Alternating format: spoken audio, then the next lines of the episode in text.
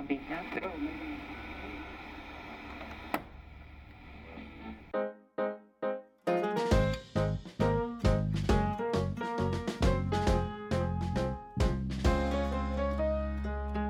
All right, welcome to episode 6 of the Arbitration Station. My name is Brian Kotick, and with me I have...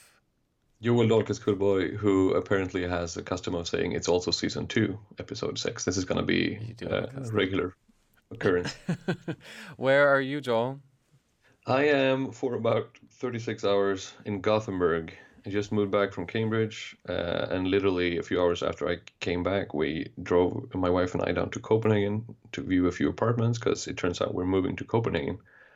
And that's going to happen basically when we air this episode, which is in a few days' time. I'm moving to Copenhagen. And in between, I'll also go to Stockholm to meet you and do some other stuff. So it's really, everything's upside down. Tumultuous. It just sounds stressful and tumultuous. Everything that keeps me away from working on my dissertation. Right. Which is why you should never ask someone how long they have left on their dissertation, because they may have to move 4 times in a month. Right, right. Especially in this field of ours where people are highly mobile. So, Joel, there's a little #MeToo action that happened while you've been sleeping. The managing partner of Latham and Watkins had to resign from the firm this week because he, quote, had a lapse in judgment for exchange. Oh, that's always a risky phrase. He had happens to me all the time. Man.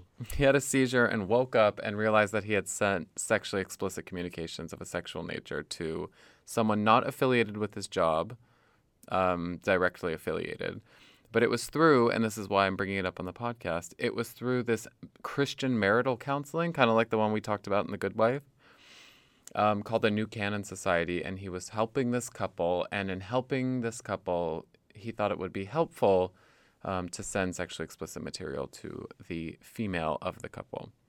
So he was the Christian arbitrator or... Whatever. Yeah, I don't know how long it went in the conciliation process, but that's how the initial contact was made, was through this conciliation context. That's so inappropriate. It is really inappropriate. And it's you know, morality clause of your contract. It's you can't get away with that stuff. So he had to step down as managing partner, or yes. He was forced out of the firm entirely? Good point. I mean, he resigned. Oh, from the firm. He resigned from the firm. Yeah. This was in the U.S. or in the U.K.? In the U.K. And this was after Latham & Watkins is posting like billions and billions in revenue. So the firm was actually doing really well. So I bet he just bought himself a new yacht that he now has to resell. Oh, yeah. I don't feel a lot of sympathy, though, not knowing the person or the facts. It feels just from what you tell me now that he'll probably...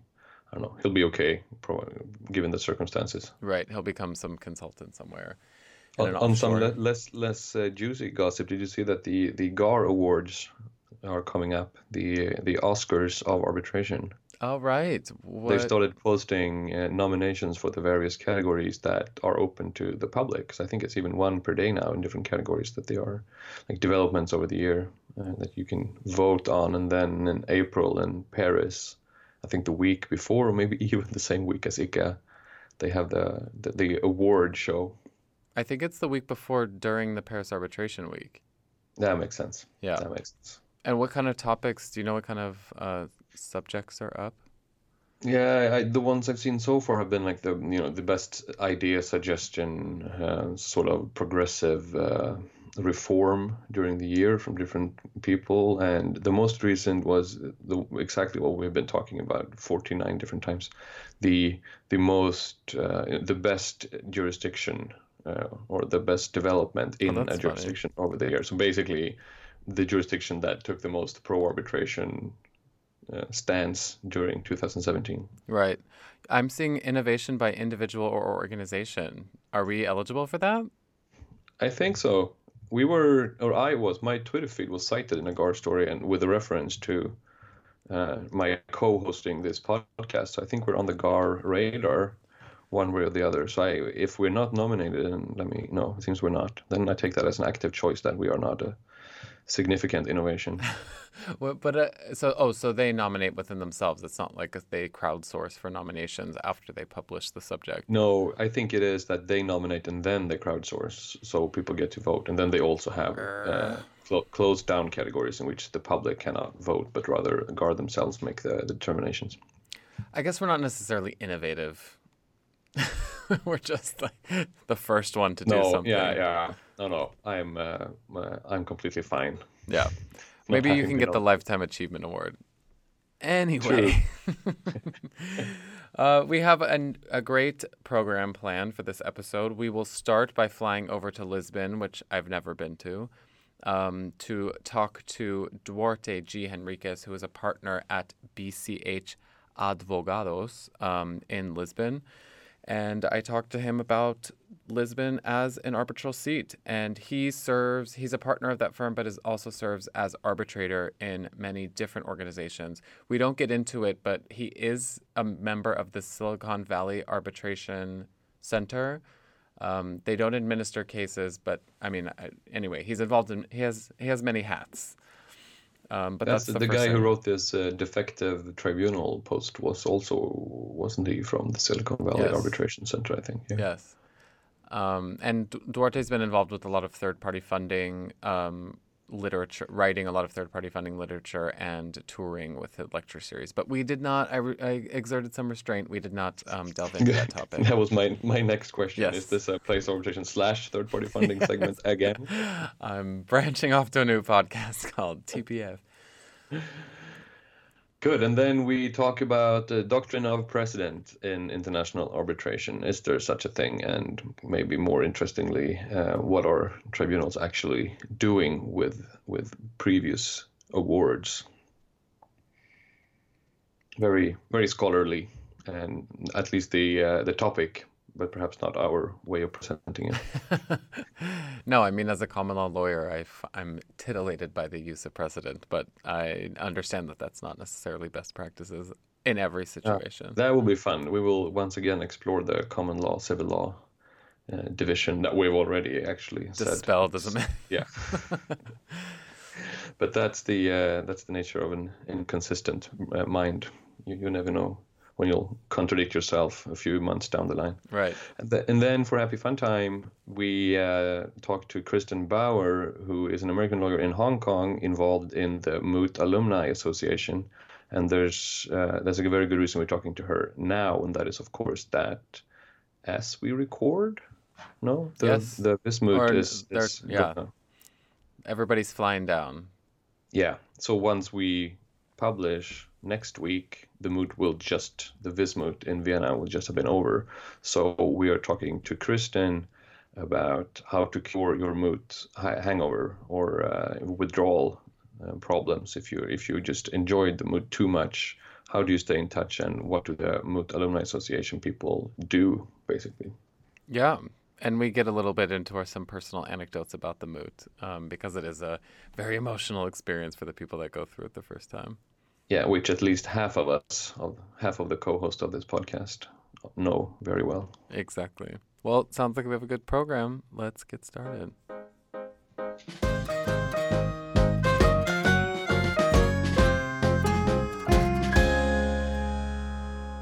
So I am sitting here now with Duarte Henriques from the BCH law firm in Lisbon, Portugal. Hello, how are you doing? I'm fine, and you? Good, Brian? Good. We are sitting in our offices here at Mannheimer on a weekend. It's Saturday morning, and it's the Vis Moot. You came in to speak at the Vis Moot. Yes, and I know what is most beautiful here. Yeah, whether the offices or the weather, so nice. You're freezing. Yeah, freezing, but the offices are pretty cool, warm, and very beautiful. So it compensates. Thank you.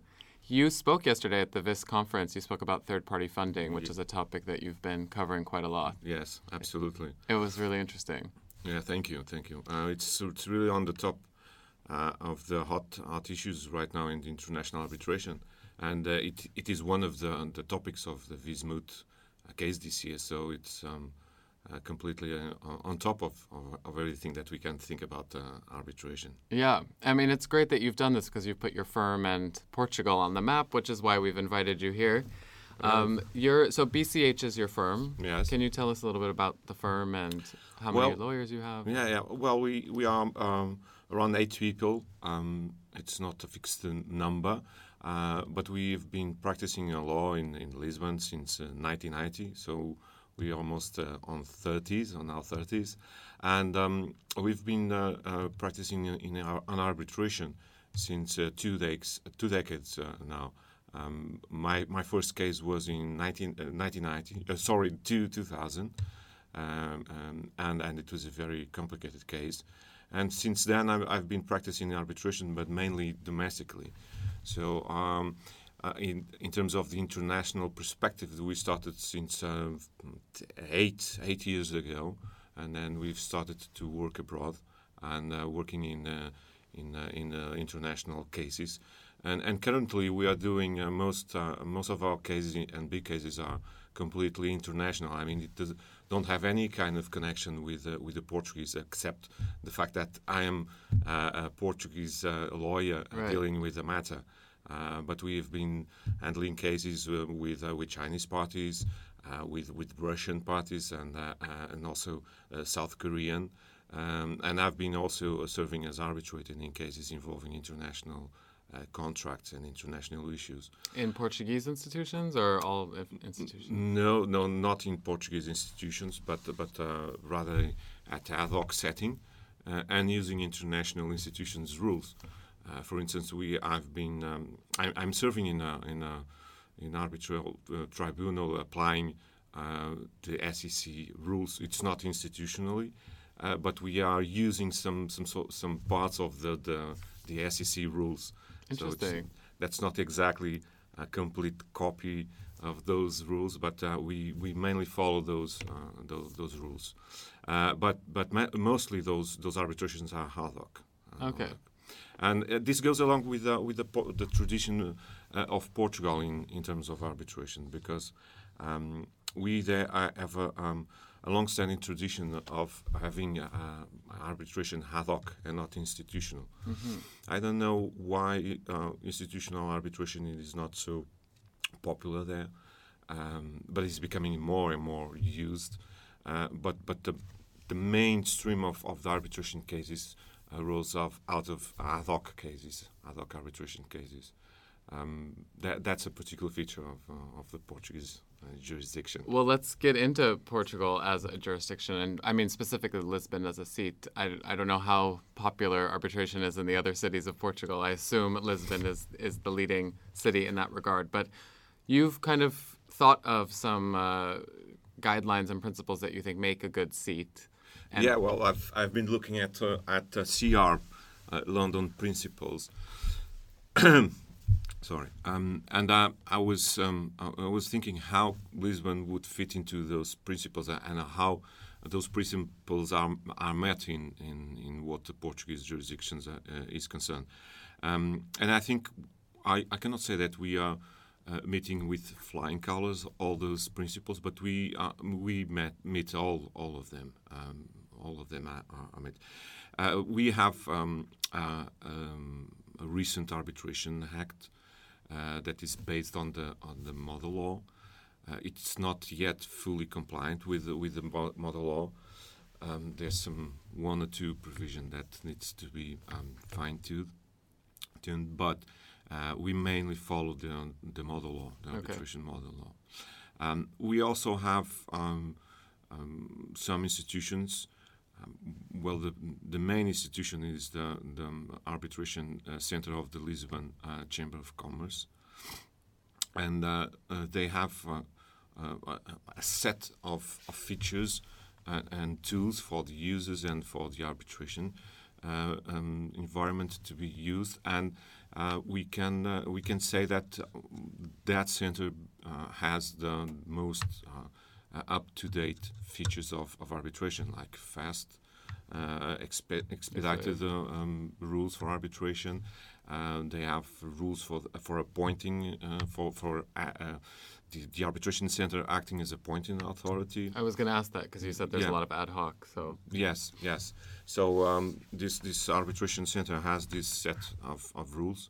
They use also emergency arbitrator, and also they have enacted a code of conduct for arbitrators, which somehow incorporates the IBA guidelines. Interesting. That the parties have to explicitly agree to, or it's implicit? It's implicit. So whenever there's a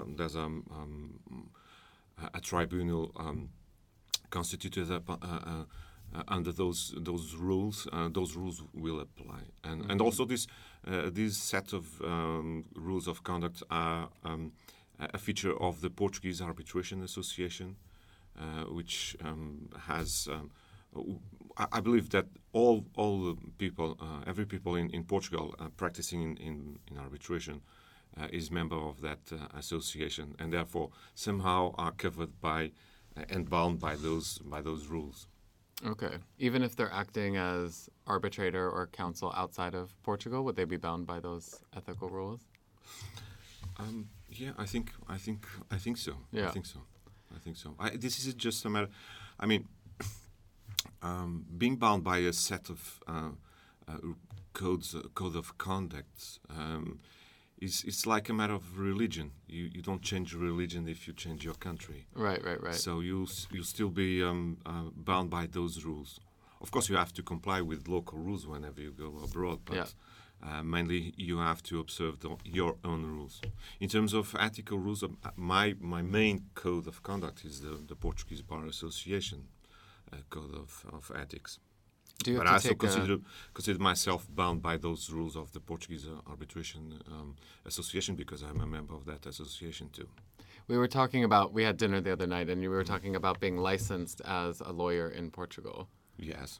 What is it a bar exam like other countries, or what does it take to be licensed? And then if you're licensed in the EU territory, you don't have to be assessed in any way. Just a matter of showing that you're licensed, for instance, in Sweden.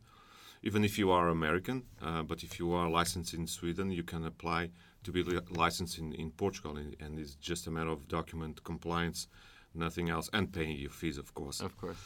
But yes, in what other countries are concerned, if you come from the US directly to Portugal, you will need, I don't know exactly, but I think you will need an exam, right, in order to be a lawyer. But this goes without saying that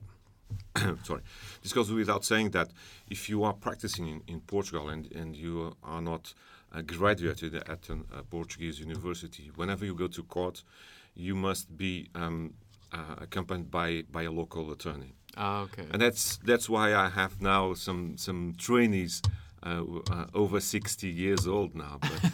Because you have to be there when they. Yes, I have to be. I call them trainees, but of course they have pretty much more to teach me than I do. And what so you have the Portuguese Arbitration Association, or in so many words. Are there other institutions? Well, the Portuguese Arbitration Association does not manage arbitration cases. Oh, right, it's just arbitration center. The association is just for promoting the Portuguese arbitration in Portugal and around the world. But in terms of arbitral institutions administrating arbitral cases, we have this Lisbon Center, which is the most prominent, mm-hmm. but we have also one in Oporto, which is not very active. But interestingly enough, we have other smaller institutions which conduct other kinds of cases. For instance, you have the Arbitration Court for Sport, which have a component of compulsory arbitration. Uh-huh. So there's a few matters of sports arbitration sport matters that must be arbitrated at that institution. And you have also an institution to deal with disputes in IP matters with trademarks and copyrights and patents, which is called arbitraria. It's a small institution, but handles. It has a pretty interesting caseload in handling all those issues, and it's pretty fast and pretty cheap in terms of cost. Oh wow!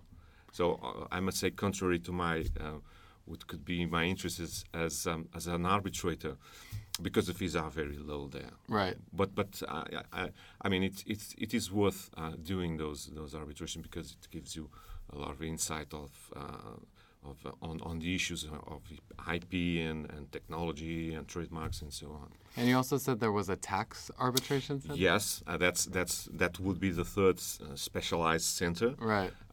You have you as a taxpayer in Portugal. You don't have to be a Portuguese taxpayer, but if you are somehow bound to pay taxes in Portugal, you can dispute those taxes before that tax arbitration center if your dispute is up to 10 million euros. So, and it's also a very fast and comparatively cheap solution to handle your tax disputes. And is that just automatic? So anytime it's a tax dispute, it goes to this arbitration? Or how does one consent to that? It's opt-in. It's opt-in. And then the government has a standing offer to yes. Okay. Yes, absolutely. So it's a standing offer from the government. And this center, which is called CAT, Center for Administrative Arbitration, as also a component of purely administrative disputes, but they are not so common and not so well known as the tax which you arbitration. Said you had over 20, 30? We are on over 30 cases of our tax arbitration. I personally don't deal with the substantive part of the tax matters. I only do the procedural work. But my partner there at BCH does all that stuff, very complicated stuff of substantive tax law. But we've been pretty successful in those cases. I'm not aware of any case that we have lost so far. I know. I mean, you said you had clients from all over the world, mm-hmm. and this is no disrespect to Lisbon, but I want to know why. Why do you think that these clients have been attracted to Lisbon or your firm as a place to resolve their arbitration? Do you think it's the specific subject matter that you have expertise in? Do you think it is these arbitration rules? No, I don't think that those elements that you mentioned play any role there. I think it's more the fact that I've been abroad and I've been in contact with many people across the globe. And I've been asked to participate in teams where somehow my expertise is needed, not necessarily connected with Portuguese matters or Portuguese law or Portuguese language, but rather because of my background, because of that. And that's the reason why I've been also appointed, not as often as I would like, but often enough. I've been appointed arbitrator in cases that don't have anything to do with Portugal except my person. Right. So, but I don't think that the Portuguese facet of my practice, as everyone else's in Portugal, is and can be pretty much more interesting when you think about disputes that involve Portuguese-speaking countries, mm-hmm. like Angola and Brazil, mostly. In fact, if you think of Portuguese language, it's I believe the sixth more spoken language in the world. Uh-huh. So it covers around 250 or 60 million people around the world. So it's very interesting because you have the ability to work for a large spectrum of people and therefore of disputes. Yeah. And Brazil right now is bubbling in terms of arbitration. Do you feel like there's a little competition there? I think that there is big competition in terms of disputes involving Brazilian parties. But as far as I can see, that competition is among Brazilians themselves. I mean, you have a very interesting case load in Brazil. We are talking about hundreds of cases a year, both at ICC new center and CAM CCBC and all the other institutions in Brazil. They have a very interesting case law, but I think it's mainly focused on domestic disputes. and involving purely Brazilian law, so it's very local. But at the same time, it's a very large community, and the spectrum is also very large. Right. I think that this brings a very good opportunity. Right now, I don't think that we, the Portuguese, European continental Portuguese, have many opportunities there. But this will come in the future, because arbitration is being used more and more there, and of course, Portuguese-speaking lawyers are more than fit to that job of serving as arbitrator and teaming up with local teams. But right now, I think they are concentrated in themselves. Yeah. Okay. So, but that's a very interesting market. Let's see how this goes in the future. Definitely.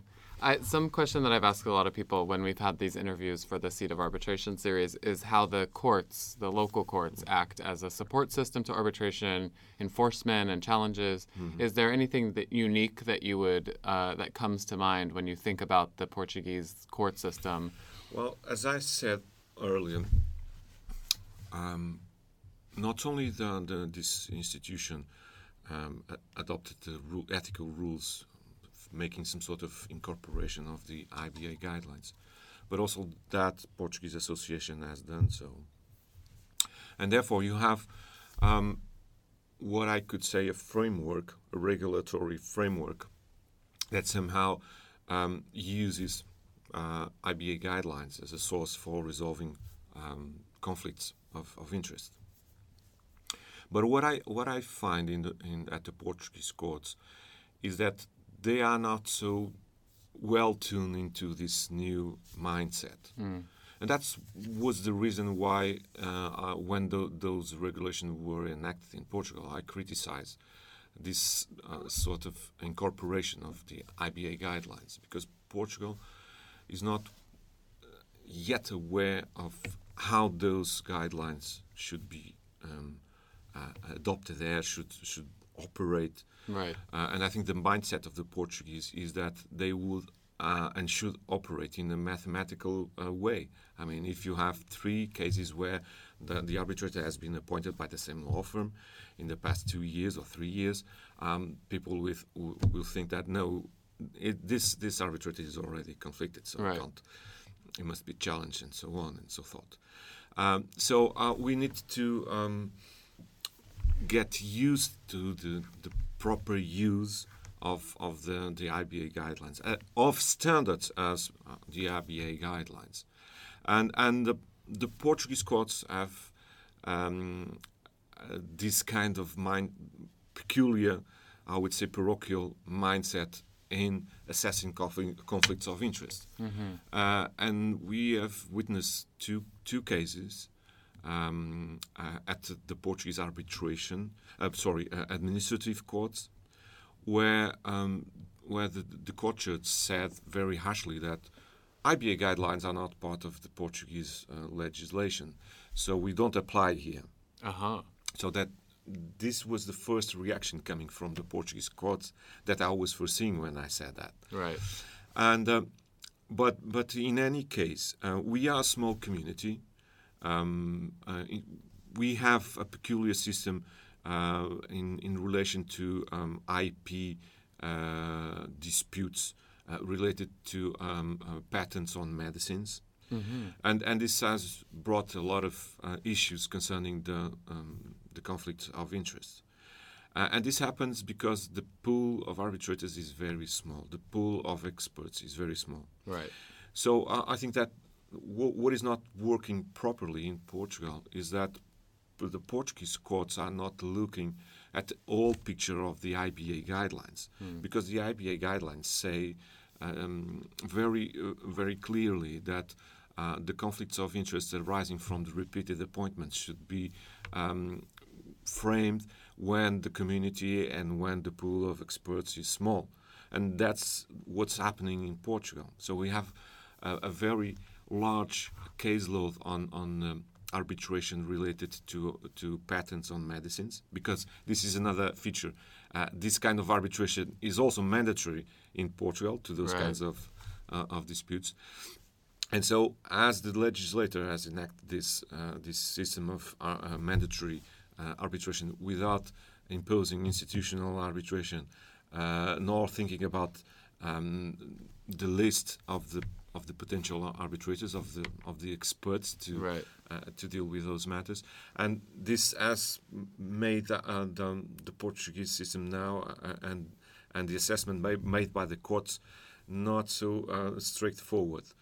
So, but in any case, I think this is a matter of time, and it's a matter of adjustments that must be done there, and we will certainly in a matter of I would say short years come to what is a completely international standard, because at the same time this has raised the need to open the pool of experts. And so more and more people are getting used to arbitration in those kinds of specific disputes. So I think the Portuguese courts, coming back to your initial question, the Portuguese courts are somehow in this particular respect are learning.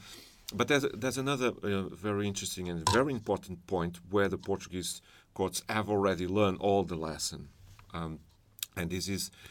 In what the principle of competence is concerned. Oh, okay. We have a pretty standing and clear understanding of the Portuguese courts that the arbitral tribunal is the competent to decide upon its jurisdiction. Mm-hmm. I'll give you an example.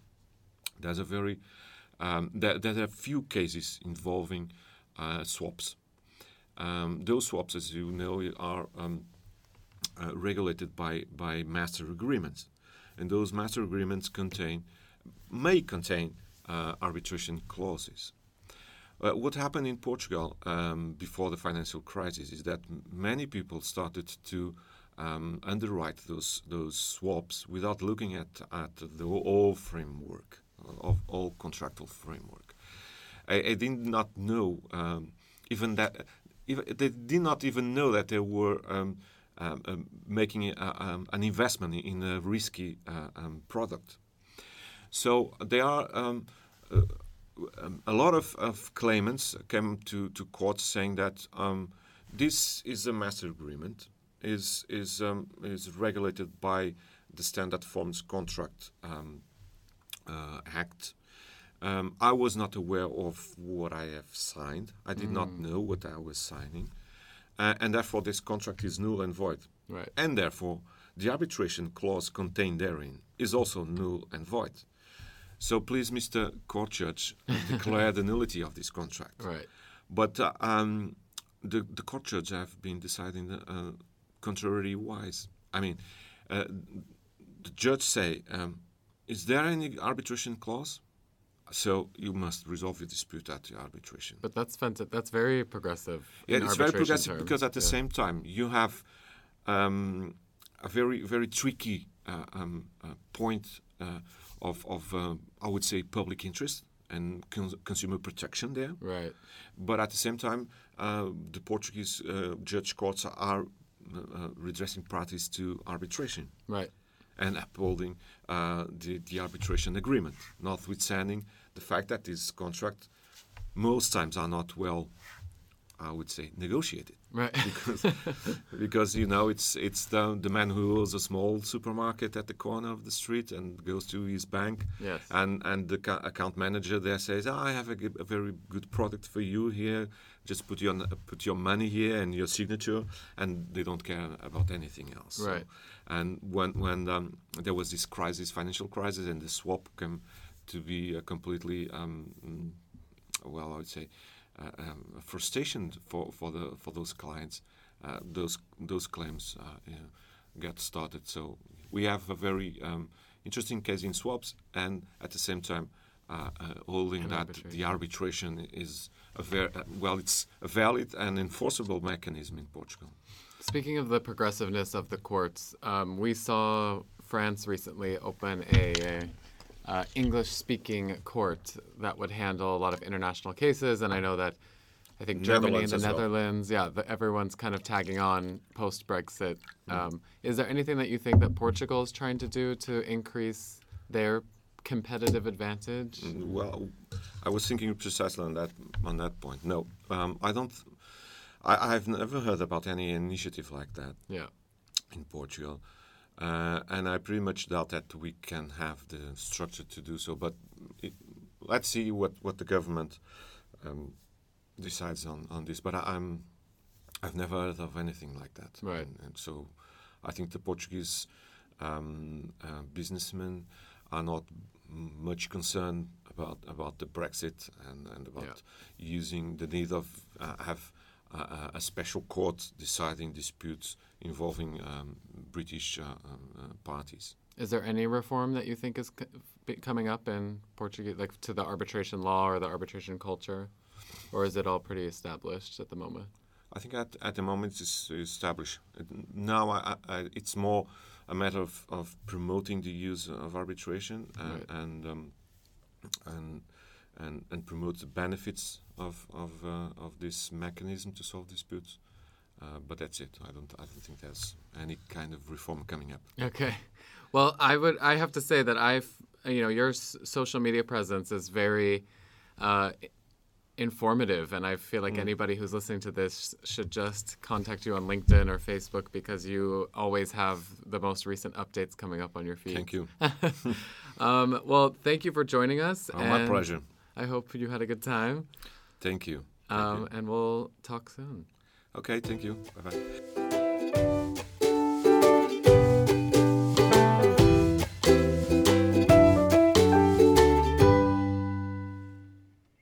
So, rhetorical question. Is there a doctrine of binding precedent in international arbitration? No. So, it's rhetorical. You're not supposed to. No, I said that so that you would not jump in and ruin my rhythm, which you did anyway. So thank you. Sorry. Continue. So no, there is no doctrine of binding precedent in international arbitration. So segment over. Dun, dun, dun, dun, dun. No, but this is not controversial. Most people know this, that there is no binding precedent in international arbitration. That being said, it's way, way, way more complicated, and there is still, I think, undisputably a role for precedent in some way in international arbitration. First, the usual caveat: there's a difference between commercial and treaty-based cases here. Simply because there aren't that many awards available in the commercial sphere. So I think, as is often the case with me, we will talk primarily now about treaty-based cases. But you do a lot of commercial work. How often is it that you cite and maybe also expect the tribunal to engage with other commercial arbitration awards? Almost never. Really almost never. But you do get into maybe some like doctrinal support, and some general authors on, like, scholars on the subject, but very rarely are you citing a anonymous Swiss case that is, XVY. Yeah, because you don't have a lot of those, and even if you did, the fact that it's anonymous is maybe not convincing to a tribunal that can't engage with all the facts, just in addition to what you claim. They can't look beyond what you're saying if you have access to a case that they don't have access to. Right. I guess, but then that's. I remembered when we talked about civil law and common law that you said your research and maybe also the pleadings or the submissions with references to cases. So in treaty-based arbitration or investment arbitration, it's very, very important for you. Absolutely.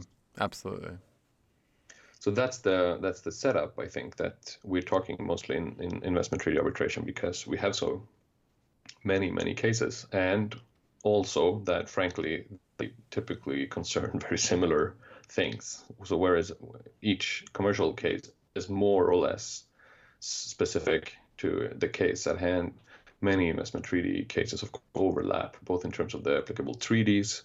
If it's an NAFTA case or an ECT case in particular, you have the exact same provision. litigated over and over again in different contexts, but also the provisions where you have different treaties, because we have a handful of jurisdictional standards and a handful of substantive standards, and the damages flow typically from the substantive standards as well. So they are also relatively similar. Right. So we have the same things coming up over and over again, and they are generally also published. So it's a very good, ripe environment to talk about the use of precedent. But we don't really have any rules on it. So what happens instead is that we often sort of fall into comparisons and analogies to various domestic systems to have some sort of reference point to talk about. And here, as you already hinted at in the intro, we have, I think, on one end, the hardcore common law approach, and on the other, a hardcore civil law approach that I don't really think exists anymore.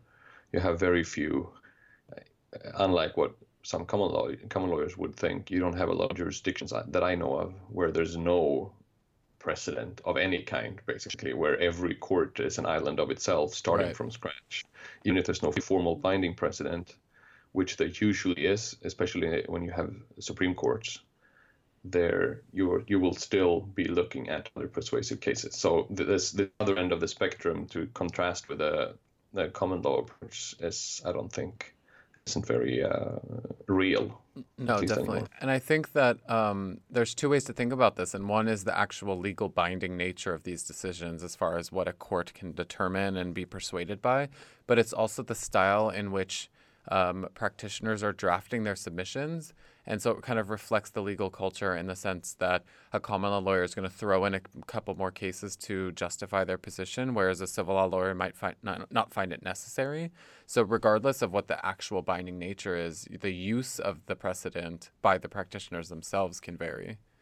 Right. And I think that is sort of a convenient way out of the interesting philosophical question as to whether or not there is a binding precedent, is that the parties refer to cases so much, and right. that justifies the tribunals doing the same, basically. So if the parties invoke cases, each, of course, the tribunal will engage with those cases and try to distinguish them the way you would with a court case, where we have doctrinal precedent, and so on and so forth. Right. So in practice, because the parties rely on it, and I think you're right that is primarily, it was at least driven by the sort of the common law aspects of the international arbitration world, I think. That once we got a critical mass of cases out there, skilled lawyers, of course, try to use them to support their own arguments, and then tribunals have to address those, basically. Right. No, you're right. So I guess our conversation will focus on the philosophical discussion of whether they're binding or not and to what extent. Yeah, at least a little bit. It's been a while since I read up on literature. I wrote an article maybe 4 or 5 years ago about obiter dicta. Mm-hmm. Which in and of itself, actually, now that I think of it, is also an interesting aspect that ties into doctrinal precedent. So yeah, definitely. When you have, and this is bread and butter to common lawyers who study in law school, you have to not only learn the skill to distinguish cases so that you can compare the case that is supposedly the precedent with the one you have in front of you and see if they actually concern the same thing, the same facts, and the same legal matter. But also, there's a difference between ratio decidendi and obiter dicta, so the reasons leading up to the decision, the operative parts, or the holding. And yeah, exactly. The holding is much more law school trained way of putting it. Or then, by contrast, the obiter, the stuff that is sort of beside the point, something that the court or the tribunal has said in addition to the holding, which isn't formally as binding as the holding, but may still serve as guidance. Right. So anyway, I wrote an article about the latter part, the obiter dicta, and argued that we shouldn't do that, or tribunals should not do that too much, unless it's clearly in the interest of the disputing parties, because typically, law professors who are appointed to tribunals tend to want to develop the law and do that on the parties' dimes, and I think there are reasons to criticize that. But if you're interested in that, dear listener, there's an article out there somewhere. I can't remember which publication that I wrote about this. But as part of that, so many publications, just like so many. Yeah, can't remember. Yeah, I can't keep track of the 4 different articles I've written. But then I read up on basically everything there was on the topic. So with reservations for any major masterpiece that's been written since then, Actually, there should be, really, because since then, simply speaking, the amount of treaty-based cases has just exploded. Right. And as a consequence, this should be much more of a live issue than it was. You know, before. We kind of touched on this in our article that we wrote together in some journal. I can't remember because I have so many publications. But we wrote about – that's a joke. We wrote about. Oh, sorry. You have to say before, but it's a joke, so I know when to laugh. Listen, this comedy is gold, Joel. I need you to appreciate it. These Venezuela cases, the two cases against Venezuela that went in annulment and in the stay of enforcement or the continued stay of enforcement proceeding phase, there was a discussion by the tribunal on whether they should continue the ad hoc committee, whether they should continue the stay of enforcement. And part of that consideration is whether Venezuela would be a state that would be paying the eventual award should the annulment be dismissed. And the tribunal there, or the committees there, discussed, because this is right in the wake of Venezuela, renouncing ICSID. And so there was a discussion whether they would pay, because they don't even think ICSID is a valid system. And there was this declaration made by the president about whether that they thought ICSID was just this hullabaloo. And these ad hoc committees kind of took two different directions, even though they had the same facts and evidence presented before them on that issue. And I'm not entirely sure whether it was decided on Venezuela as a respondent state, but I know that one of the ad hoc committees, the first ad hoc committee of that two pair, said that was an interesting thing to take into account. And that would be obiter dicta for the second ad hoc committee to say, okay, well, they found this persuasive and maybe we should find the same thing, or else we're going to have conflicting decisions. Yes, and that is really the crux of the matter, the conflicting decisions. And it's a very good example with the annulment system, where by definition, the committees address the exact same provision. It's all about Article 52 of the ICSID Convention that we talked about before on the podcast as well. Right. So there, I think it's a good illustration of really what we're working with is a spectrum where you have on one end the two opposing positions, basically. On one end, you have people saying that investment arbitration is different from commercial arbitration. This is some sort of public law paradigm. We are actually doing more than just solving commercial cases between two specific parties. It's the states in their sovereign capacity. The system would not work if we allowed tribunals to do basically whatever they wanted, and so on and so forth. Right. And then on the other end of the spectrum, we have maybe what we can carelessly call the commercial paradigm, and the fact that people who argue that investment arbitration is commercial arbitration because the rules applicable are the same, exactly the same procedurally speaking, and a tribunal is only there because the parties put them there, and if they can solve the dispute in a way that makes the parties happy, basically, they have no more obligations. They don't have to think about other potential readers of the award, such as subsequent tribunals or the ICSID Secretariat or podcast hosts like you and I. True. They only have to solve the dispute. And it's sort of between these two extreme positions, I think, that the discussion tends to oscillate. Definitely. But it was when we teach this in Uppsala, the case we're using, which is really a classic in the field, is AES versus Argentina, in which the state made a number of jurisdictional objections. It's interesting to contrast. That's a good point. Yeah, because this was like in 2001, 2002, when all these Argentina cases came. And so in addition to AES versus Argentina, we also had the Vivendi cases, the CSM, the Azurix, LG&E, Enron, Siemens, etc., etc. So very similar cases, or at least the fact patterns were similar, and often also the underlying investment treaty. Right.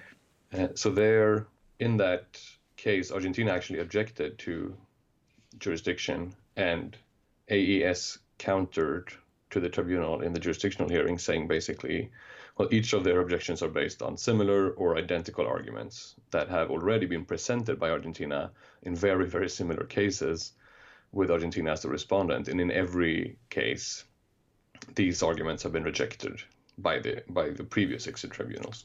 Right. Which really put the question, in a very crystallized manner to the tribunal. What is the tribunal to do? Should they care about the fact that Argentina is basically copy-pasting and 7 other tribunals have already rejected the point, or do they have an obligation to address it nevertheless? And to make a long story short, basically the tribunal found that what one ICSID tribunal says isn't relevant to the work of another ICSID tribunal. So Argentina can, of course, raise the same objections, even on the same facts and the same treaty, if Argentina so wishes, then it's of course another matter that it might not necessarily be convincing, because they would still have to argue on those points, and yeah, it's not super clear that the eighth tribunal would differ from the previous seven.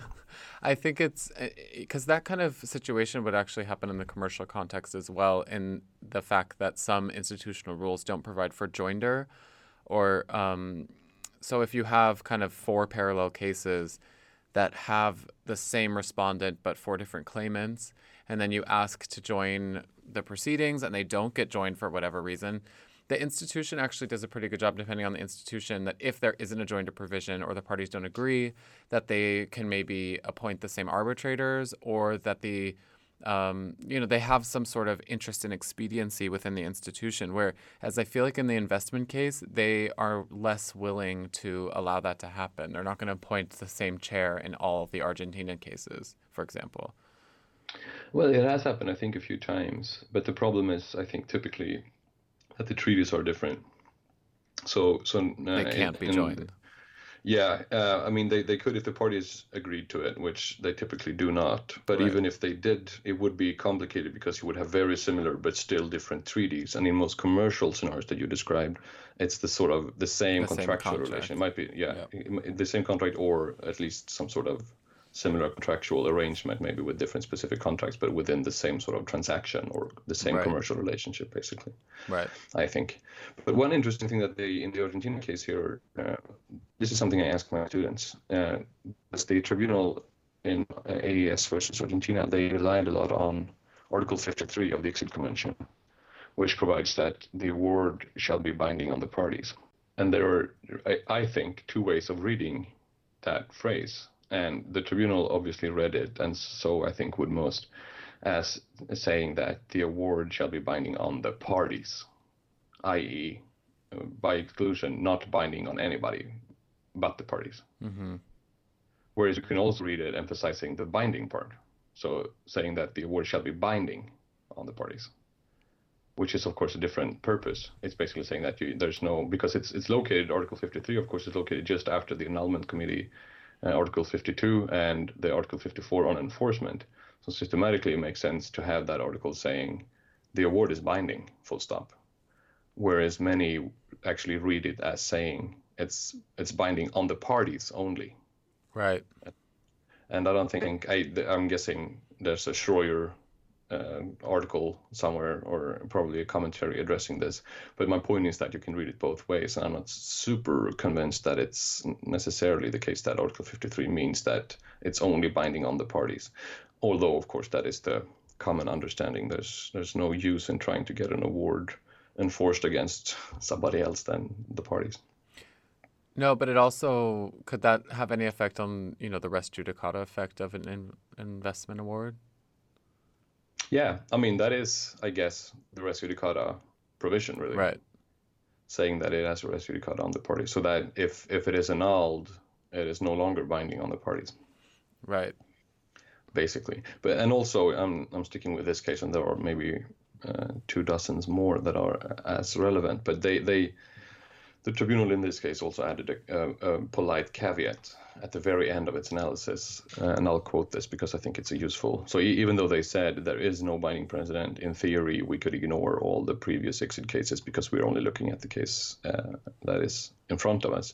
They also added, from a more general point of view, one can hardly deny that the institutional dimension of the control mechanisms provided for under the ICSID Convention might well be a factor in the longer term for contributing to the development of a common legal opinion or jurisprudence constante to resolve some difficult legal issues discussed in many cases, inasmuch as these issues share the same substantial features. And this is interesting, I think, because this is 2002 or something like that. We've had, at that point, not that many cases. And here they set up a discussion that I think is occurring now, which is a good cue to your Venezuela example, that now we have so many more cases that the situation for many commentators, and I think also practitioners, is now a little bit different, simply because there's now such a big body of case law, which wasn't the case. The Argentina cases were really the first time this happened. Right. No, it's very different. But then you have the potential for bad law, which is another thing that we brought up in our article, which is that people were talking about the continued stay of enforcement as being an automatic right of the party seeking to resist enforcement. And the problem was, in a lot of our committees referenced that this jurisprudence constant as like as a term that they could then rely on what everyone else was doing before them. That's basically what they're saying. Do you know what that is? What is what? Jurisprudence constante. Do I know what it is? Yeah. It's just actually... everyone else is doing it, so I'm going to do it? Yeah, okay, yeah. I mean, that's a very layman's translation. But there are a lot of people who actually have written about this, most prominently, I think, Andrea Bjorklund and also Gabriel Kaufmann-Kohler, because as the name would suggest, it's a French concept, I think. Right. Initially, but the point is basically that there's, unlike in common law, it's not enough that you have one court case on the relevant point and you have to follow that case unless you can distinguish your own case. But you need a critical mass of consistent cases. So there's no formal binding effect, but if you've amassed over the course of the legal development a number of cases that go to the exact same result, then that becomes binding. Right, so it's like precedence light. Yeah, exactly. I find that very appealing. The problem, of course, is when have you reached that critical point? Right. And in the arbitration context, it's more complicated because we have, which I think would be the case in any system, basically, where you had more than 10 cases, you won't find a critical mass because you'll have 7 cases going one way and 3 cases going the other way. Is that enough? Right. Or do you 8-2 or even 9-1 in order to have a constant jurisprudence? And then what warrants a deviation from that? I mean, at what degree of difference between the two cases warrants a deviation? Because you could be in a case where the parties are arguing this is a completely different case, and then the court says jurisprudence constant, and then they just continue going on. So it's like, yeah. At what point do you, just the court or the tribunal or the committee, deviate from that? I see that, and it's like a way for a civil law lawyer to digest a common law principle. It's like, let's not have it be anything, but we'll still talk about it and give it a term. Yeah, but that is the nature of arbitration in many ways. Right. But it's interesting. I think it's good that we have this discussion now because things are, I think, changing a little bit, as is often the case with treaty arbitrations right now. I was at a seminar in London before I went back when Martins Paparinskis, a small, smart Latvian public international lawyer who also knows a lot about arbitration, I think it was him, if not, I'm sorry to the person who actually said this smart thing, but he mentioned that the problematic aspects of any dispute resolution system, and he was talking about international law specifically, can be managed. You can manage the problematic aspects as long as the caseload remains relatively limited. Then it's manageable. But there is a critical point where you have so many cases that the problematic aspects become harder to ignore. And I think it's clear that investor-state dispute settlement is now way beyond that point, unlike maybe when the Argentina cases first came through. That's true. I think we have so many cases now, basically, that and so few legal provisions, once again, that come up, that you can basically find support in case law. You would know this as an associate researching submissions for most interpretations of FET, MFN, indirect expropriation, jurisdictional points, what have you. Yeah. If you dig long enough, you'll find any number of cases that at least with a crowbar, you can get in to support your argument. That wasn't the case 10, 15 years ago.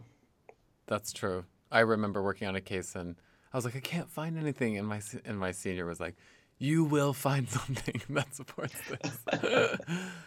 Yeah. Did you? Of course. Oh, yeah. Of course.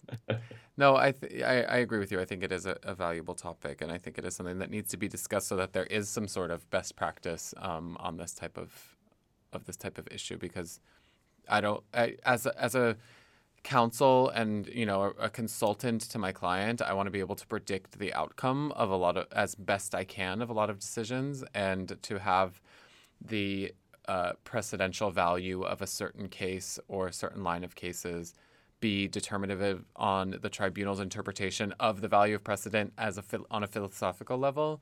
It would be nice to know where everyone's head's at. Yeah, which is not the case as of now. We have no 100% certain clear law cases, no Roe v. Wade, like major Supreme Court cases that we all know it's good law. There's not a single investment arbitration award that is, you know, that much of a guiding light. Right. So we can talk forever about this, but what is desirable is a very long discussion. But I think an accurate summary of where the situation stands as of today is, one, there is no binding precedent, and two, tribunals nevertheless de facto significantly rely on previous awards, primarily because parties do it, basically. Right. For example, I think, but don't know really, mostly because they have not been concluded yet, that unlike the Argentina situation, no investor is trying to prevent Spain or the Czech Republic to rely on other renewable cases, at least not on the ground that there is no precedent, so they cannot rely on them. Instead, what we see is, of course, that both parties and the tribunal engage extensively with the cases rather than saying that they don't matter, so they shouldn't be in here. So I think we've moved beyond that. Yeah, and let me just finally say once again that we should remember also that there's more than arbitration. If you challenge or recognize and enforce an award, you have to go to domestic courts. Right. And when the forum is domestic court, then precedent may very well be applicable within that jurisdiction. And we also, of course, have interstate arbitrations, which we, by the way, have so far stayed away completely from in this podcast, but which we have to address, I think, at some point, because that is also arbitration and as such covered by the scope of this podcast. But in general international law, the situation is very similar, but also very different from what we've just been talking about. There's no doctrine of precedent, of course, but in certain circumstances, judicial decisions are actually formally a source of law under international law. But for that, we might have to bring back ICJ correspondent Bruno and have a separate segment on what is the content of international law and how should arbitrators deal with it. Right. And we could also flag that domestic court decisions are considered a matter of fact for the purposes of international arbitration, but can have some sort of value in the determination of liability and damages in the arbitration. Unless we have, I think, an interview lined up on applicable law and conflict of laws in international arbitration. I think it's an interesting question. If the treaty in a treaty case actually provides that the tribunal shall apply domestic law X, then what you just said isn't true, I would argue, because then the tribunal has to apply the law of domestic state X, and then, of course, what courts in state X have been saying. What treaties say facts. That? What treaties say that? I think that's happened. Yeah. Okay. I can't give you any examples. Okay. So maybe it hasn't, but I'm fairly certain. I'm fairly certain it would, but that's a different kind of discussion. Yeah. When it comes to applicable law, we'll have plenty of time to revisit that, because that is very, very interesting. Hot but times. Now, somewhere around here, there's a beer, so let's move on to happy fun time.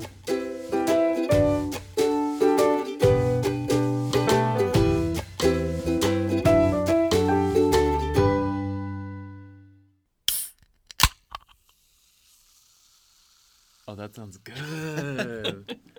Are we even recording, Brian? Yeah, I pushed record, but don't worry, we'll edit anything. Oh, okay. It's just to get us a casual intro. Okay, good. Yeah, that's good to know. That's the way we roll. Let me first say, on the air officially, a big mea culpa, because the MAA has already been mentioned on the podcast when I said expressly, why are they there? When we were talking about the UNCITRAL working group meeting, where we met for the first time, and then I realized that was not a very polite thing to say. So, by way of apology, I'm sorry. No apologies necessary. I also found it. I was definitely out of my depth for sure. I generally have sort of imposter syndrome, but I was definitely feeling out of my depth in Vienna for sure. So no apologies necessary. And I think, you were not alone though. There's a long row of observers where you sort of get the impression that it's not super clear who is there and why. But it's formally something that the Moot Alumni Association does, because the name sort of signals that it's a bunch of Moot alumni talking about their Moot experiences, but being present at UNCITRAL reform work is a very it's a serious and substantive thing to do. Yes, that's right. Actually, the MAA and UNCITRAL kind of have a long history together. And part of MAA's role is as acting as an international liaison with the UN as a promoter of international arbitration and trade law in general. And the MAA was granted something called roster consultative status with ECOSOC back in 2002. So as far as I can tell, the history of MAA being invited to UNCITRAL sessions sort of stems back quite a long way. Sorry, does your review on UNCITRAL case law and decisions, I believe it said on your website, was it chicken and the egg? Was that because you already had a longstanding relationship with UNCITRAL, or did that lead to your relationship with UNCITRAL? I'm not sure. Okay, full disclosure, I am just an MAA member. I'm not really an official. I'm just representing them in the United Nations. Yeah, casual. Anyway, so I reached out to them to try to figure out if they had any more information, and I couldn't find anything definitive, and nobody's been there that I talked to sort of long enough to have that information. But it seems like the project that they have with UNCITRAL, and Pace University to sort of promote a uniform body of case law on UNCITRAL texts might be a subsequent development. So the MAA, it seems like this is a recent project. Gotcha. Can I ask you a very simple question? Is the moot in the name, is that a generic moot, so any moot, or is it the Vis Moot specifically and for people who have a relationship or experience with the Vis Moot? So it is associated with the Vis Moot, the Moot Alumni Association, and it started back I think around the third or fourth moot, and which is somewhere around 1996, I think. And so, so it is, to answer your question, yes, it is directly associated with the Vis Moot. But I would say that I would encourage all those people who would like to be involved and are sort of moot adjacent as to sign up and be a member if you want to, because it seems that they are sort of open and inclusive to people who act as arbitrators or coaches, even if you weren't a Mooty yourself in law school. The reason we're talking to you now and not 2 months ago is, of course, that I guess even the Hong Kong East Vis is probably taking place right now, right? Or more or less like these days. And next week is the big thing in Vienna. So is the MAA involved during the moots as well? Yes, that's right. The Vis East is taking place right now. And generally the MAA holds various events in connection with both the Vis East in Hong Kong and also the Vis Moot in Vienna. So they put together kind of like drinks and mixers and things like that in connection with the moot. And I guess a lot of the people involved in the MAA are also acting as arbitrators or sort of being involved on a personal basis in the competition itself too. That's correct. Yes. Do you use the phrase mooty? Joel's moot adjacent, so you have to excuse this. Yeah. Every chance I get. No. It's a really funny term, and actually, while we were in Vienna, someone pointed that out. I think it was. I can't remember, so I don't want to call anyone out, but someone pointed out that the reason they never got involved with a moot when they were in law school was because they thought it was kind of a silly thing. You know, it just sounds a little bit funny, the term mooty or moot. And so he was just expressing regret now that he kind of understands a little bit more about how it works. Yeah, but you might have a branding problem there. Joel doesn't really understand, and I didn't really understand. So I participated at the Vis in Vienna after I had graduated law school, and I was in my master's, and I didn't really understand the magnitude of it and the magnetism of it as well. I mean, I was that skeptic before to be like, oh, this is something that's a little too a little too crazy for my taste, and then you get in it and you sip the Kool-Aid, and then I'm not that person that comes back every year, that flies back from all over the world to go to Vienna every year, but there are people, I don't know if you knew that, Joel, but people fly back every year from all over the world. Yeah, I'm starting to figure that out now. I meet people here in London and in Cambridge, and that's a common question, like, are you going to Vienna this year?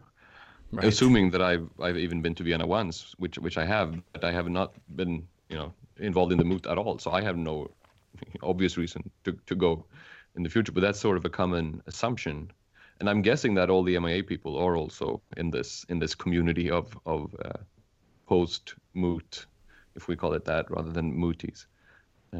I assume you participated, Kristen.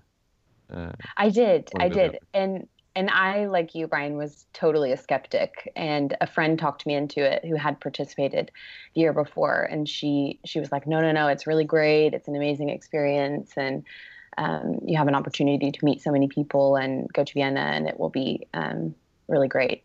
What she failed to mention was that it would be total and utter chaos while you were doing it. What can you tell us about your experience? Like, what university you were representing, and how far you went, and any funny stories? So I am doing a part-time law degree at the Chinese University of Hong Kong, here in Hong Kong, and so I was a part of the Vis team in 2016, and I believe that. So we won the Vis East in 2016, and we made it to the round of 32 or maybe 16 in Vienna. I can't remember anymore. And yeah, I mean, in general, it was just, it's so, you spend the whole year kind of doing all this preparation and back and forth, and then you start preparing for the oil rounds, and it's very exciting. And then it's just, kind of chaos, and so exciting when you get to Vienna, and it's just, like you said, the enormity of it is just unbelievable. I think you really see it. Oh, sorry. No, I was just saying, I think this year there's so many teams. I think it's in like 400. It's an insane number of teams. Yeah, it's an absolute feat that they put this thing all together. It's amazing, and coordinate it just logistically even. But there's this final sort of reception dinner in Vienna. And it's just this giant room filled with all these teams and people. And I think that's when you sort of really grasp the magnitude of it. It's just the sort of, an unbelievable experience, really. But it's got to be anticlimactic as well once you've done it. And then it's Monday morning the week after. And you spend the better part of the year working around the clock on something that's just gone. Absolutely. And that when you're in it, you're so... taking it way too seriously. Do you know what I mean? You're like just running through all of these arguments and then when it's over, it's just like, oh, okay. That was bad. I guess that's where the MIA could come in as a hangover cure for people who can't get enough. So what do you think was you guys obviously did amazingly well. What do you think there was a specific recipe for success? I know everyone would do anything to make it to those elimination rounds. Do you think that there was something specific that your team had or focused on that gave you guys such success? I mean, I think that you might have touched on this before when you guys talked about mooting previously, that there is definitely kind of a formula and a strategy and a way in which you approach these VIS problems. So I think that's a part of it. You can see it. I mean, I saw it last week in the pre-moot with some schools from Germany were here, and you can just really see the level of training and coaching and like years of experience, and you can just sort of plug that into the VIS formula in a way. But I really think there's a large amount of maybe luck involved in terms of just generally how things shake out in the whole bracket.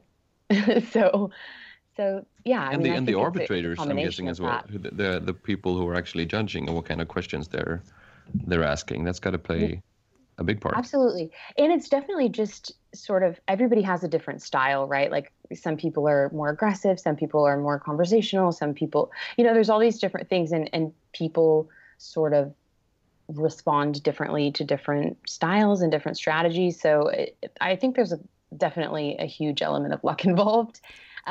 Just because the real caliber, the high caliber of participants involved, I mean, you can just see that it could have shook out in a lot of different ways.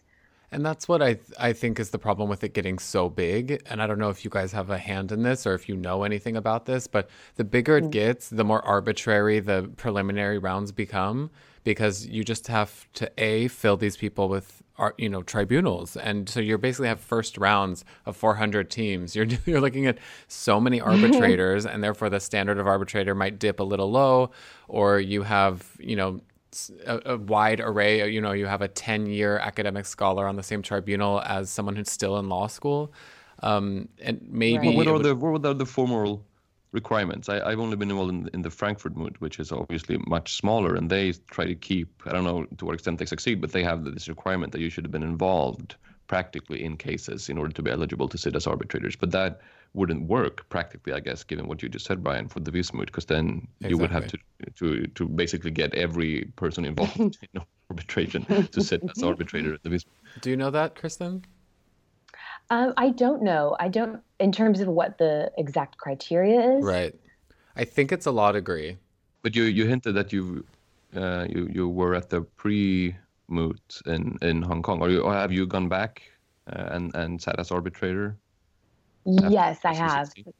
Just in the pre-moot sort of rounds, and which is always really fun. It's just so nice to see all these young, fresh teams coming out, and really, yeah, it's so exciting. Like I said, just the high caliber of arguments and level of advocacy is really amazing. Does your organization help with any employment placement, or does anyone contact you for potential employment? So I think that if you join the MAA LinkedIn group, which I would encourage, I guess, former Mooties listening to do, it's not very robust, I have to say, but they do post jobs and internships from time to time, and I believe they might send emails and things like that as well. So I mean, whatever works or whatever helps.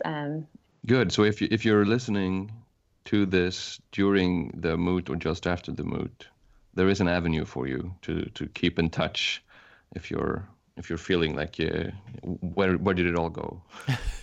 Yes, definitely. And I really think going back and helping in an arbitrating capacity or helping to organize a pre-moot is also a really nice way to stay in touch and to reach out to people and to connect with other young lawyers. So I really recommend that as well. I think that's a nice way to stay in touch with this arbitration community and this community at large. But I definitely want to reiterate, if you are just moot adjacent or a mootee, you should sign up on the website for the MAA if you're interested in UNCITRAL work in general or attending the UNCITRAL sessions, because I just got 2 more emails today saying that they're looking for interest in working group 6 and also working group 4, which is on e-commerce and security interests. So if that strikes you as something that you want to get involved, if you're a little less nerdy, not just into arbitration. And that's MMA.net if you want to go and sign up and get more information on that. Yes, and it's free to sign up, so why not? And you can just get emails about that. And if you're interested, you can send your CV to the details there and a cover letter about why you would like to attend those sessions. Excellent. Thank you so much, Kristen. And now I guess you may go to bed in Hong Kong now. Yes, yeah. Thank you so much. Yeah, I just want to say you guys are doing a great job with the podcast, and we really appreciate it. And you're just doing a great job. Thanks a lot. Thank you. We'll talk soon.